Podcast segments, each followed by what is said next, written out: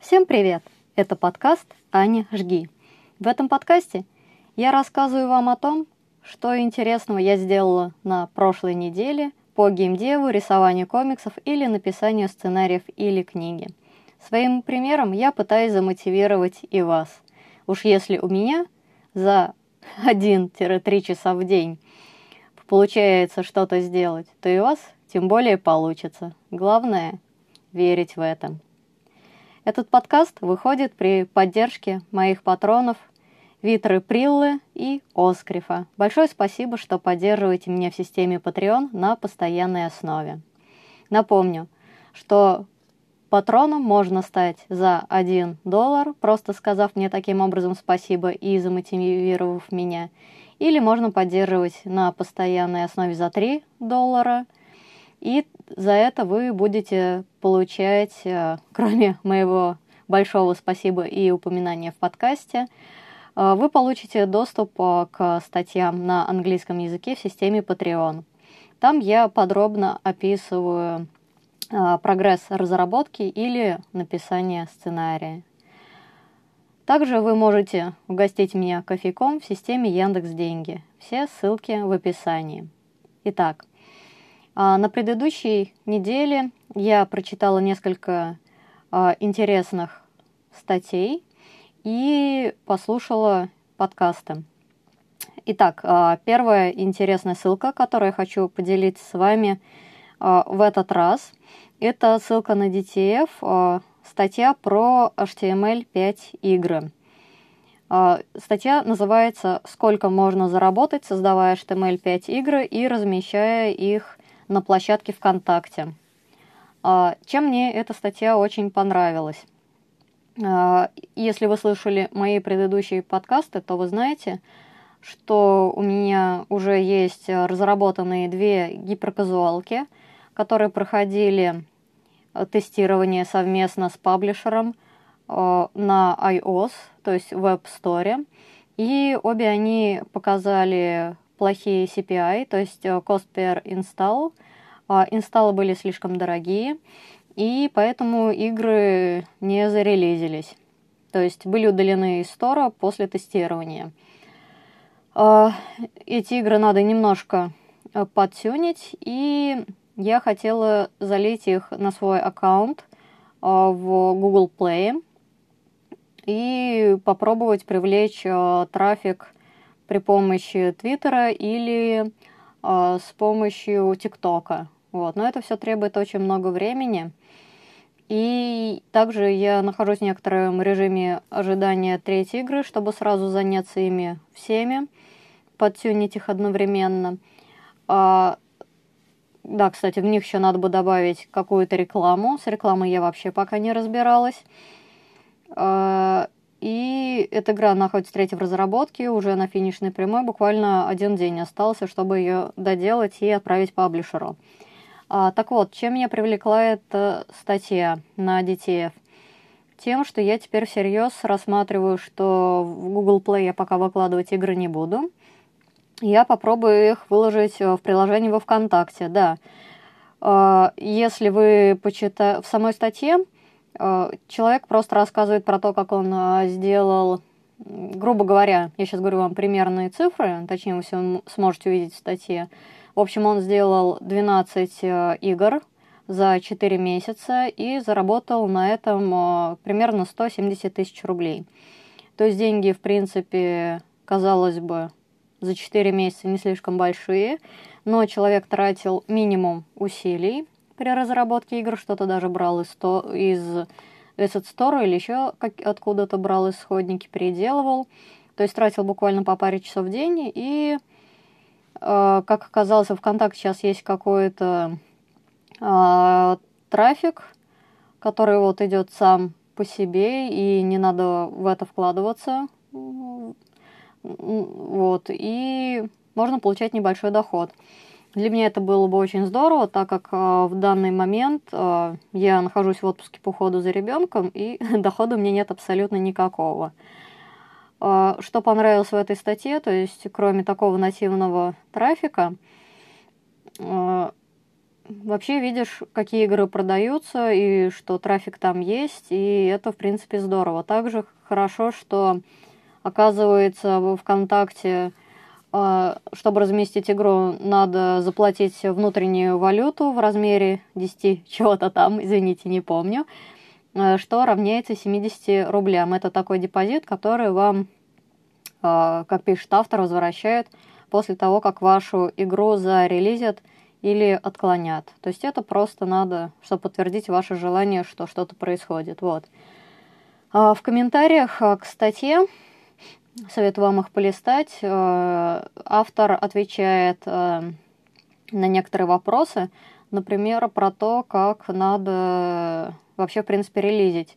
Оказывается, все несколько сложнее, чем э, Google Play, например. В Google Play вы просто загружаете игру и готово. Здесь вам нужен э, отдельный сервис, сервер э, с HTTPS доступом, вот эти всякие, куча всяких заморочек. Также надо интегрировать э, рекламу на сервис, рекламу, как бы это правильно сказать. В общем, в моих проектах как раз нет рекламы, и я думала, надо разбираться с Unity Ads или чем-то еще. А здесь, как я понимаю, речь как раз о том, что во ВКонтакте предоставляет API а, и способ показа рекламы. И то есть эта вся реклама идет через них, что в принципе тоже удобно, потому что надо будет разобраться только с этим API. Также надо будет э, встроить э, фишки всякие, как автор упоминает. Я думаю, надо делать примерно такие же, которые требуют минимум усилий. Это лидерборд, э, потом возможность э, репост какого-то прогресса себе на стену. Оказывается, это очень популярно. И что еще там? Ссылка, по-моему, на соцсеть игры. Вот.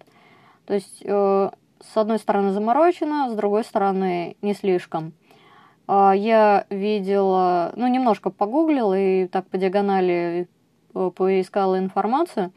В принципе, автор использует... Э, для размещения игры Selectel, потому что он говорит, что у него же там были какие-то деньги. Вот, я почитала, что оказывается, скорее всего, эта информация пока не особо изменилась, что можно выкладывать э, в свой аккаунт на Google Drive, как-то там немножко подшаманить, э, и можно получить ссылку, э, которую вы вставите в ВКонтакте, как ссылку на свою игру, HTML5, и все, в общем-то, будет хорошо. Статья очень интересная. Еще раз э, упомяну, что, упомяну, что ссылку вы найдете в описании. А, две другие ссылки, которыми хочу с вами поделиться, это а, ссылки на подкасты. Один из них – это подкаст «Как делают игры», номер 311, «Работать самообучение из дома с детьми».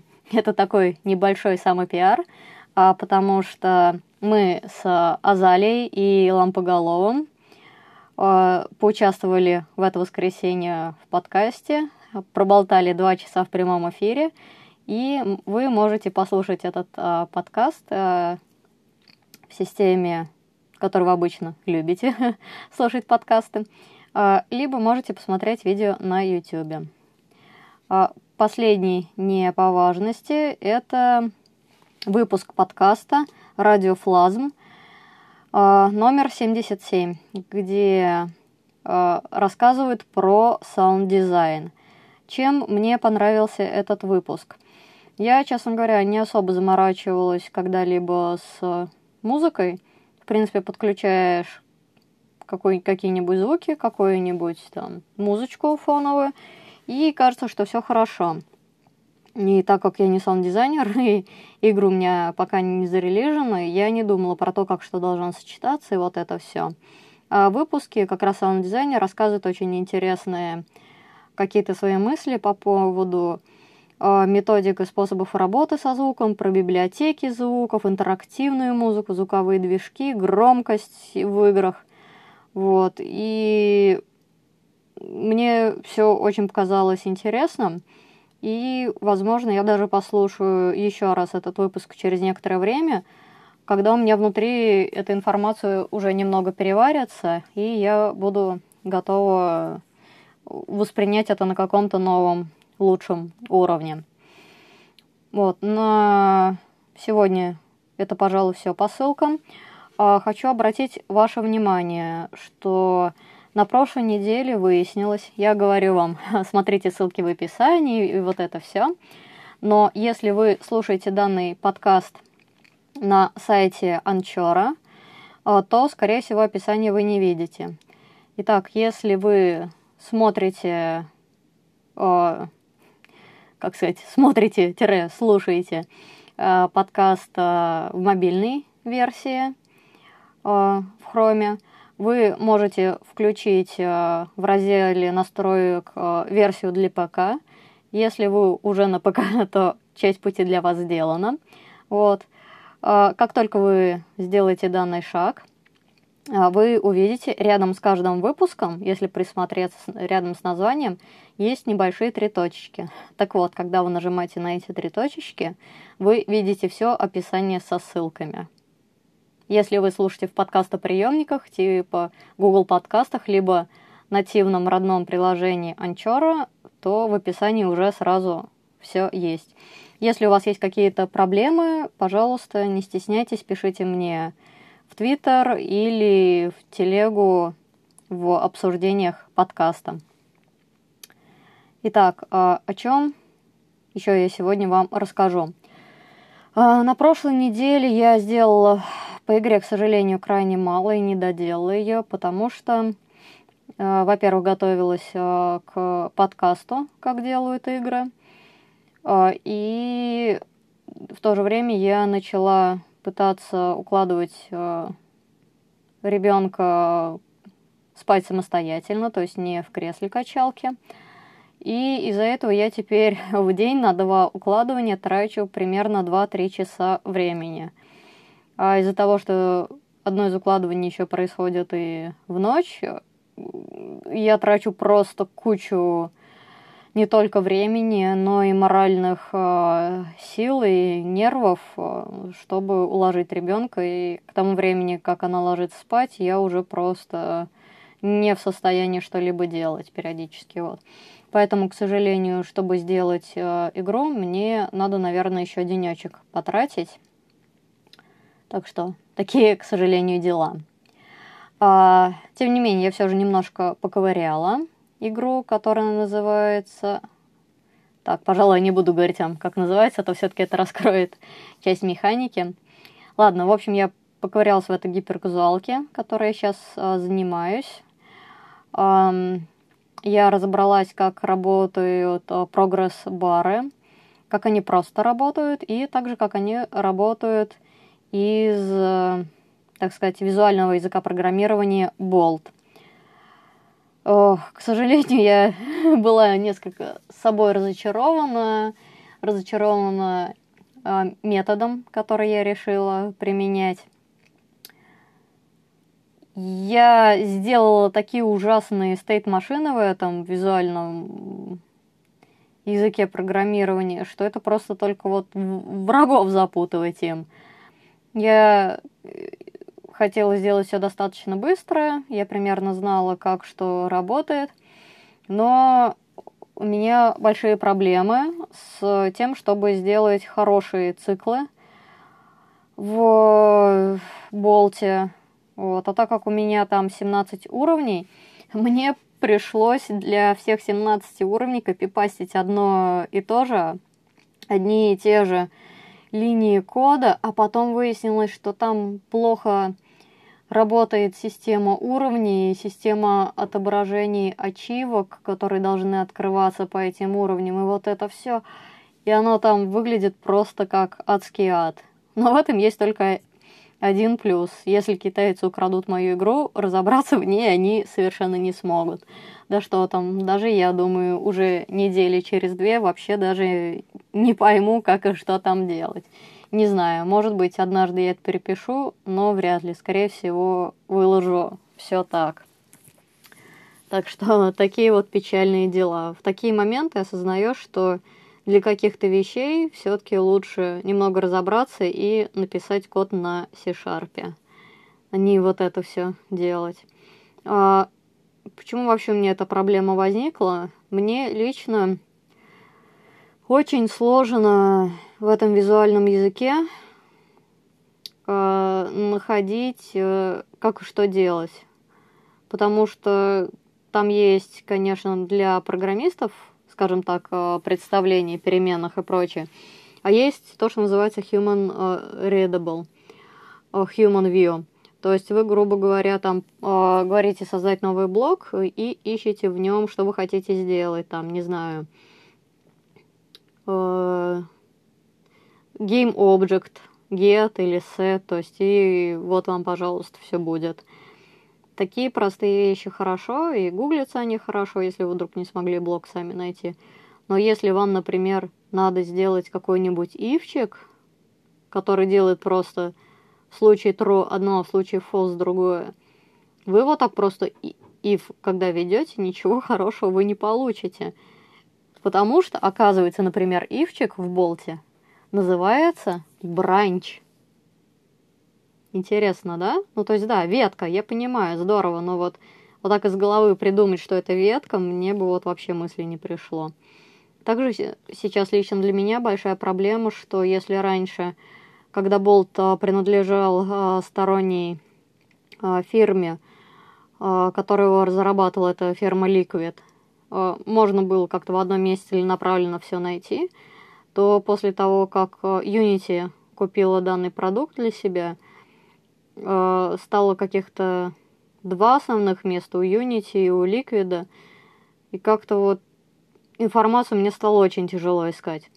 К тому же, когда ты ищешь что-то в, просто в Гугле или на Ютубе, э, ты пытаешься как-то вот это написать Bolt, Unity, а в итоге ты получаешь как, какую-нибудь молнию спецэффекта.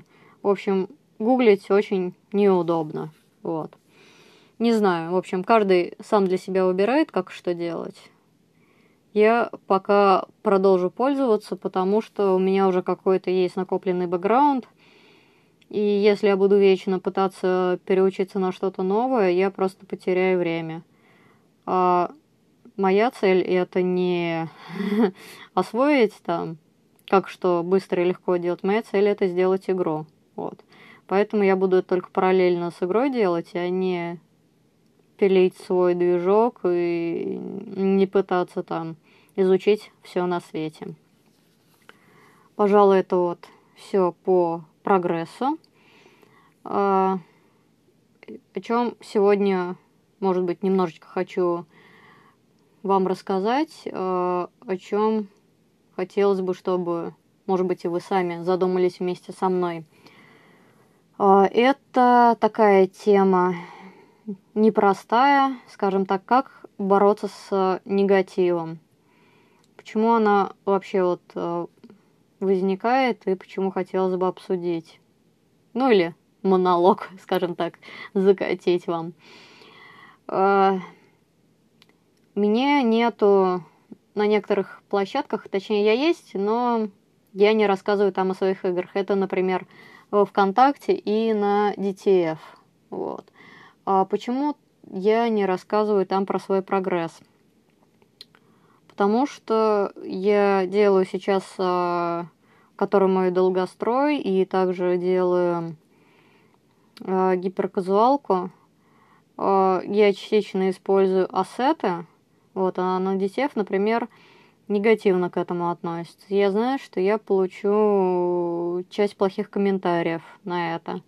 Также, если я буду рассказывать про гиперказуалки, я получу что от какой-нибудь фразу в типе, что я просто замусориваю сторы, и нормальным играм туда не пробиться. Ну и такое все. Еще часто бывает там такие сравнения в комментариях, что «О боже, я, ты школьник слэш инвалид слэш женщина». То есть школьников, там, инвалидов и женщин под одну гребенку очень часто вот пишут про это в негативном русле. А бывает, э, что, казалось бы, все будет хорошо, но приходит всего один человек в комментарии и пишет что-нибудь, что ему не нравится. Вот. И с этим ты ничего не сделаешь. Потому что когда ты no name, и у тебя нет достаточного количества подписчиков на детей, опять-таки я говорю свое личное мнение, на правду я не претендую, рассказываю, что и как у меня происходит, и как я с этим вот справляюсь. Вот. Э, у меня как раз были некоторые статьи на детей, и вот я на их опыте сужу. И также на опыте тех статей, которые я видела, как, которые мне как-то запали, скажем так, сознанием. Так вот, э, пока у вас нету подписчиков, к вам придет один-два человека, скорее всего, они вам что-нибудь плохое скажут. А те, кому все хорошо и кого ваша статья устраивает, они не скажут ничего, поставят вам плюсик или не поставят и пойдут дальше. Вот. Это плохо тем, что у вас будут только негативные комментарии, и, как следствие, ваша самооценка может сильно упасть, или просто вас может выбить очень сильно из колеи. А, вот. Поэтому пока нет чего-то хорошего, нет большого количества подписчиков, я не знаю, стоит ли этим заниматься. Вот. Может быть, только если я начну разрабатывать и постить какой-нибудь очень интересный проект со своим графонием, скажем так. А, во ВКонтакте очень много школьников, которые от вас постоянно что-то требуют, причем желательно бесплатно. У меня тоже очень много было таких ситуаций, поэтому во ВКонтакте у меня тоже паблика нету. К тому же многие разработчики говорят, что трафика опять-таки от ВКонтакте нету. То есть виш-листы, конвертация очень маленькая. Не знаю, насколько это правда, но как-то так. Вот.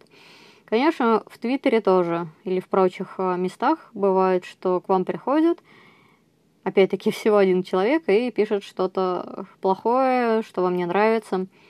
Если критика какая-то более-менее конструктивная, вы можете попробовать э, вступить в диалог, даже не столько ради того, чтобы переубедить человека, а чтобы самому себя почувствовать лучше. Вот. Но я лично советовал бы вам, что делать. А если вы получаете какую-то критику где-либо, и вы чувствуете, что она вас очень сильно аффектит, просто выбивает из колеи, и вы не можете ничего делать, кидайте ссылку кому-нибудь, не знаю, там в Твиттере, в Телеграме, еще где-то. В общем, говорите о том, что «Ой, смотри, я вот тут кое-чего сделал, как тебе?» Чаще всего – от людей, которые в Твиттере, вы получите какой-нибудь хороший комментарий. И это вам поможет поднять свою самооценку. Как говорится, есть такая фраза, она по мне даже есть в репостах, что никто так хорошо и сильно вас не поддержит, как рандомный чувак из Твиттера незнакомый. Вот. Ну, не знаю, знакомый или незнакомый, но мне кажется, в Твиттере более так принято в большинстве своем поддерживать друг друга. Если кто-то вам напишет негатив, то или вы позовете, или сам человек придет какой-то, кто напишет вам что-нибудь хорошее. В общем, я считаю, не стесняйтесь и старайтесь находить людей, которые могут писать вам что-нибудь хорошее в ответ. Потому что, ну зачем страдать в этом состоянии, переживать все это внутри? большинство наших проблем и негатива от того, что мы не избавляемся от этих плохих эмоций, от того, что не просим окружающих нас а, сказать нам что-то позитивное. Всегда, что бы вы ни делали, если посмотрите там, не знаю, может быть, твиты или статьи людей, у которых там тысячи подписчиков, у которых все хорошо, обычно кто-нибудь придет и скажет, что все просто ужасно выглядит и очень плохо не бывает такого, чтобы всем было идеально. Просто надо помнить об этом, что все люди разные, и не стесняйтесь просить какого-нибудь позитива других людей. Пожалуй, это все на сегодня. Извините, что как-то вот не особо много получилось в этот раз. Напомню вам, что вы можете поддержать меня на постоянной основе на системе Patreon или, сделав разовый донат, угостить меня кофеечком в системе Яндекс Деньги. Большое спасибо, что слушаете меня и этим мотивируете меня. Надеюсь, что я вас тоже мотивирую. Это был подкаст «Аня, жги». Извините, что вдогонку, но совсем забыла сказать, что следующий выпуск подкаста будет под номером 10, а поэтому я собираю вопросы. Пишите, пожалуйста, все и спрашивайте, что вас интересует, либо в Твиттере, либо в Телеграм-канале нашего подкаста. Всем большое спасибо, хорошего дня!